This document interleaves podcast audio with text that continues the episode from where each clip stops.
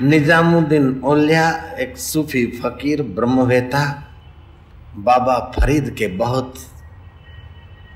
प्यारे, प्यारों में से प्यारे थे।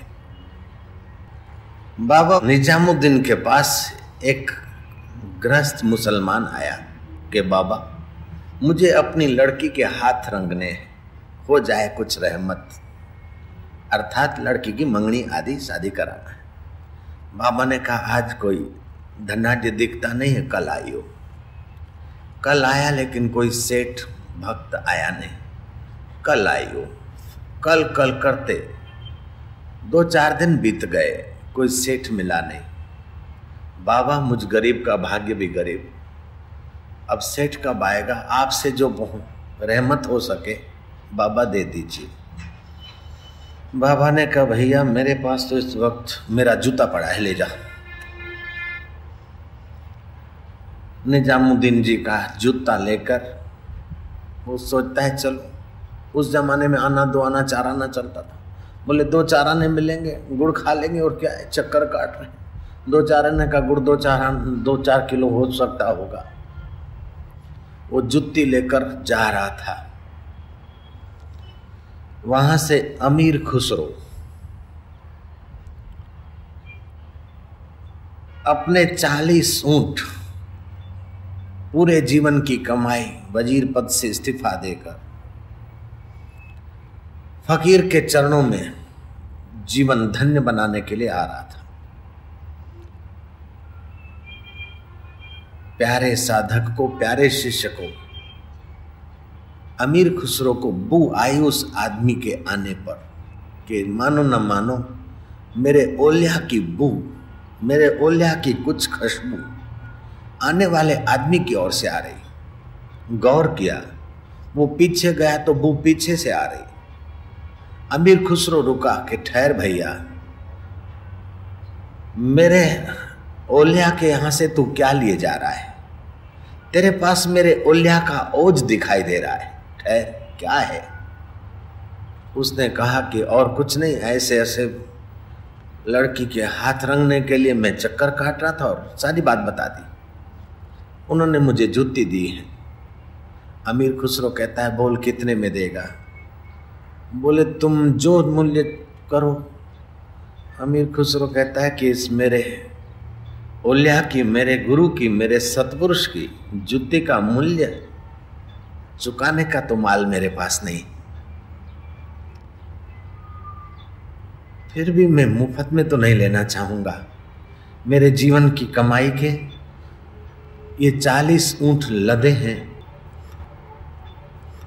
एक ऊँट में रखता हूँ जिसमें बोरी बर्तन, सीधा सामान राशन है। उनतालीस ऊँट देता हूँ। अगर तू दे सके तो मेरे शहनशाह की वो जुत्ती तू मुझे ही दे दे।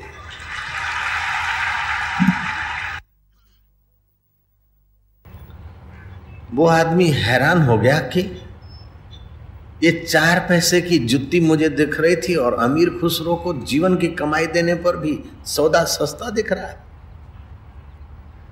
कदर वाले कदर जानते हैं फकीरों की।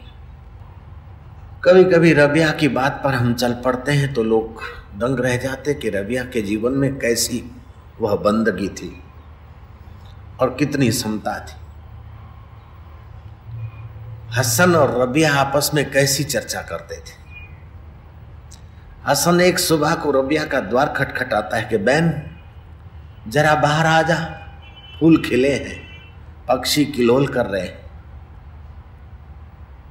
सरिता का जल लहरियाँ दे रहा है। आ, बहन, बाहर आ, जरा देख, उस खुदा की करामत देख बाहर आ जा।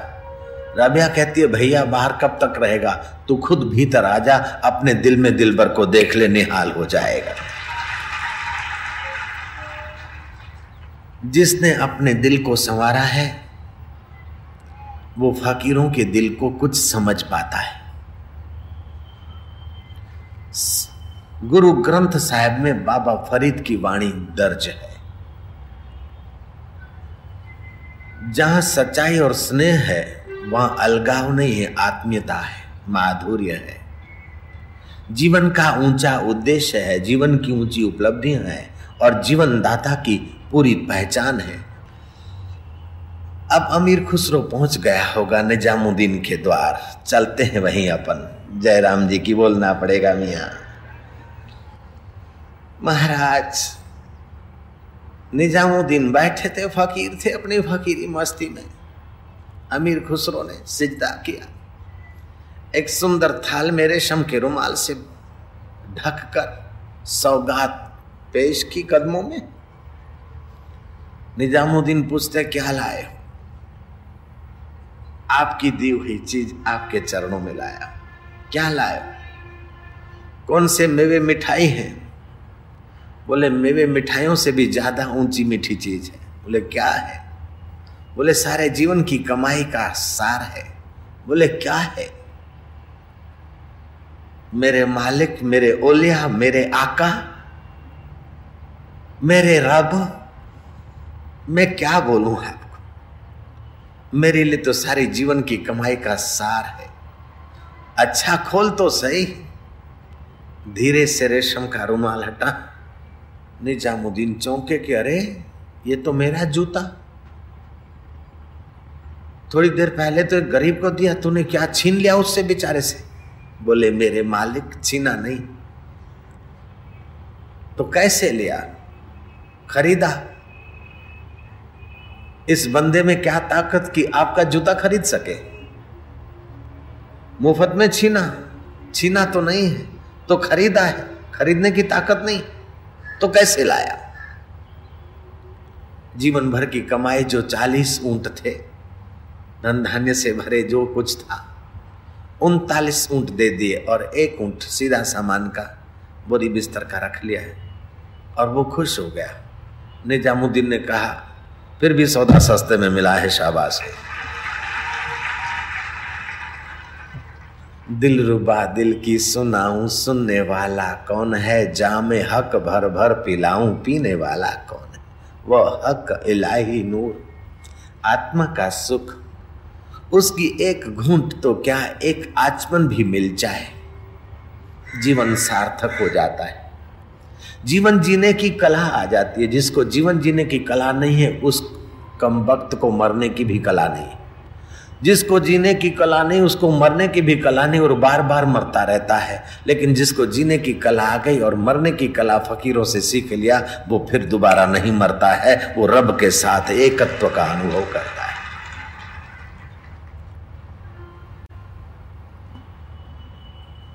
जल्लालुद्दीन रोमी बड़े सुखी परिवार, सुखी व्यक्ति थे। शाही महल था, स्विमिंग पूल था। सब कुछ था, फिर भी एक न होने के कारण सब कुछ फीका लग रहा था। और वह एक है अंतर आत्मा की हक की मस्ती। आत्मा की मधुरता, उसको वो खोज रहा था, समझदार इंसान था। उस जमाने प्रिंटिंग प्रेस नहीं थी, हस्तलिखित लिपियाँ। कहीं बगदाद से तो कहीं तुर्क से तो कहीं काबुल से तो कहीं कहीं से कहीं से मंगवाता। और उस नूरानी नूर आत्म सुख की तलाश करता था। और जो ग्रंथ अच्छे लगते थे, उन ग्रंथों में से कुछ कुछ नोट कर लेता था और अपना एक ग्रंथ बना डाला सुबह का समय था will will find a way, जहाँ चाह वहाँ राह। मुझे कोई मिल जाए पीर फकीर पहुँचा दे भव पार। ये ख्वाहिश थी उनके चित्त में, जल्लालुद्दीन रोमी के चित्त। विचरण करते हुए कोई ब्रह्म ज्ञानी जीवन मुक्त महापुरुष। जैसे अति गर्मी होती है तो बाष्पीभूत जल चढ़ जाता है, और जहाँ हरियाली होती है जल की आवश्यकता होती है, वो जड़ बादल भी वहाँ पहुँच जाते हैं तो चेतन फकीर क्यों नहीं पहुँच पाएगा भाई?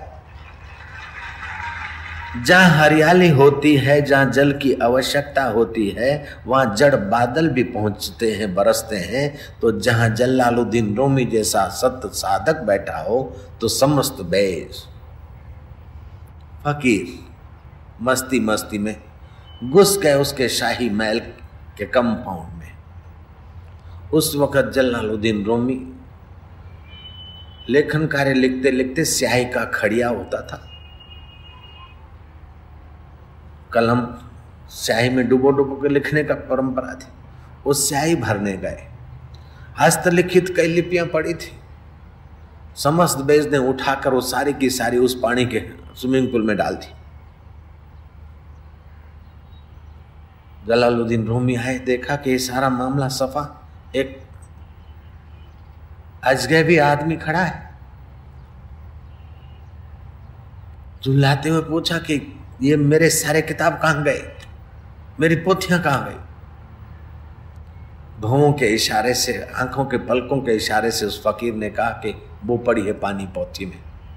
पोथी पानी में पड़ी है। बोले, तुमने तो मेरे जीवन का सर्वस्व खत्म कर दिया। सारा जीवन मैंने अलग अलग पुस्तकों से लेकर सार सार लिखा था और मेरा पोथी पूरा का पूरा तुमने पानी में डाल दिया। ये तुमने क्या किया? फकीर पहुँचा हुआ फकीर था। समस्त बेस। ये आत्मा ब्रह्म है। मरने के बाद, कयामत के बाद कोई आएगा, मुक्ति देगा, ऐसा नहीं। यही अपने दिले दिल भर में।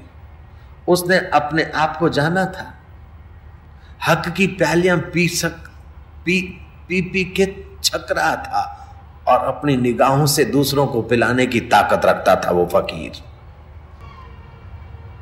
समस्त बेज ने पानी में छलांग मारी और हस्तलिखित लिपियाँ, लिपि कि वो जो ग्रंथ किताब थे पोथे निकाल के दे दिए।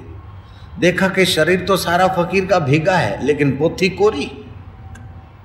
पोथी को पानी तक ने छुआ नहीं है, पानी में से पोथी लाए और पोथी को पानी छूता नहीं। जिस ब्रह्म ज्ञानी योगेश्वर की तलाश थी, मुझे वो ही मिल गया, पैर पकड़ लिए। संत में जात पात की दीवारें नहीं होती, मेरे तेरे की झंझट नहीं होते। सत शिष्य मिला, सतगुरु को और सतगुरु मिला सत शिष्य को। नज़रों से वो निहाल हो जाते हैं, जो फकीरों की निगाहों में आ जाते हैं। जलालुद्दीन रोमी उस सतपुरुष की निगाहों से, उपदेश से, अपने हृदय में जो पर्दा था, वो पर्दा हटा और रूह में, दिल में दिलबर का आनंद पाया। बाद में उसने कलम उठाई और उन्होंने लेख लिखे जो गुज, कई भाषाओं में छपे, गुजराती भाषा में भी छपा। जलालुद्दीन रोमी का लेख। उस लेख का एक दो वाक्य है। कि तू अगर कंकड़ होगा तो फकीरों की रहमत में आने से तू मोती बन जाएगा। सौ वर्ष की निष्कपट इबादत से भी दो घड़ियाँ फकीरों का संग ज़्यादा मूल्यवान है। जलालुद्दीन रोमी के वचन है। तू अगर मोती है तो फकीरों के संग में तू बेदा जाएगा और प्रीतम के कंठ लग सकता है। सौ वर्ष की निष्कपट भक्ति से, इबादत से भी दो पल सच्चे फकीर का दीदार, दर्शन उन्नतकारी। तुलसीदास ने कहा, कुमति सुमति सबके उर रहे, अच्छाई बुराई सबके हृदय में पड़ी। एक जगह तुम मिर्च बो दो दूसरे जगह गन्ना बो दो मिठास और कड़वास दोनों धरती में छुपी। आँखों से नहीं दिखती, लेकिन छुपी है।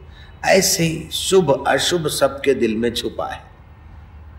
अगर तंग दिली छोड़कर एक दूसरे के लिए शुभ सोचते और शुभ करते हैं तो मानव जात के लिए शांति, माधुर्य और तरक्की के द्वार खुल जाते हैं। अगर एक दूसरे में अशुभ देखते हैं तो मानव जात के लिए नरक रहो रहो नरक दो जग पैदा हो जाता है। रबिया चली जा रही थी, एक हाथ में मशाल थी, दूसरे हाथ में लोटा पानी का था। लोगों ने पूछा, रबिया, तू भी गजब की है, कहाँ जा, भागी जा रही? ये हाथ में मशाल क्यों लिए? बोले, तुम्हारे बिस्त को आग लगाने जा रही हूँ। मर जाएँगे और परियाँ होगी बिस्त में, और शराब के झरने होंगे, और हम सुखी रहेंगे। ये तुम्हारे मरने के बाद के सुख के झरनों को मैं अभी जलाने जा रही हूँ बिस्त को। दूसरे हाथ में लोटा पानी है रबिया, उसका क्या करेगी? बोले, दो जग की आग बुझाने जा रही हूँ। मरने के बाद दो जग में चले जाएँगे, बिस्त में जाएँगे, अभी दो जग को हटाओ, दो जग का भय हटाओ। प्रेम से व्यवहार करो, तुझ में राम, मुझमें राम, सब में राम समाया है। ला इल्ला इल्लाह उस इल्लाह के अल्लाह के सिवा और कोई नहीं महाराज, मानव जात जब ज्ञान से विमुख होकर अपनी संकीर्ण धारणाओं में बनती है तो एक दूसरे के लिए कब्रस्तान बना देती। और मानव जात को जब सूफी फकीर मिलते, ब्रह्मज्ञानी संत मिलते तो एक दूसरे के लिए बिस्त बनाकर बिस्तमय संसार बना देते। नारायण हरि नारायण हरि नारायण हरि।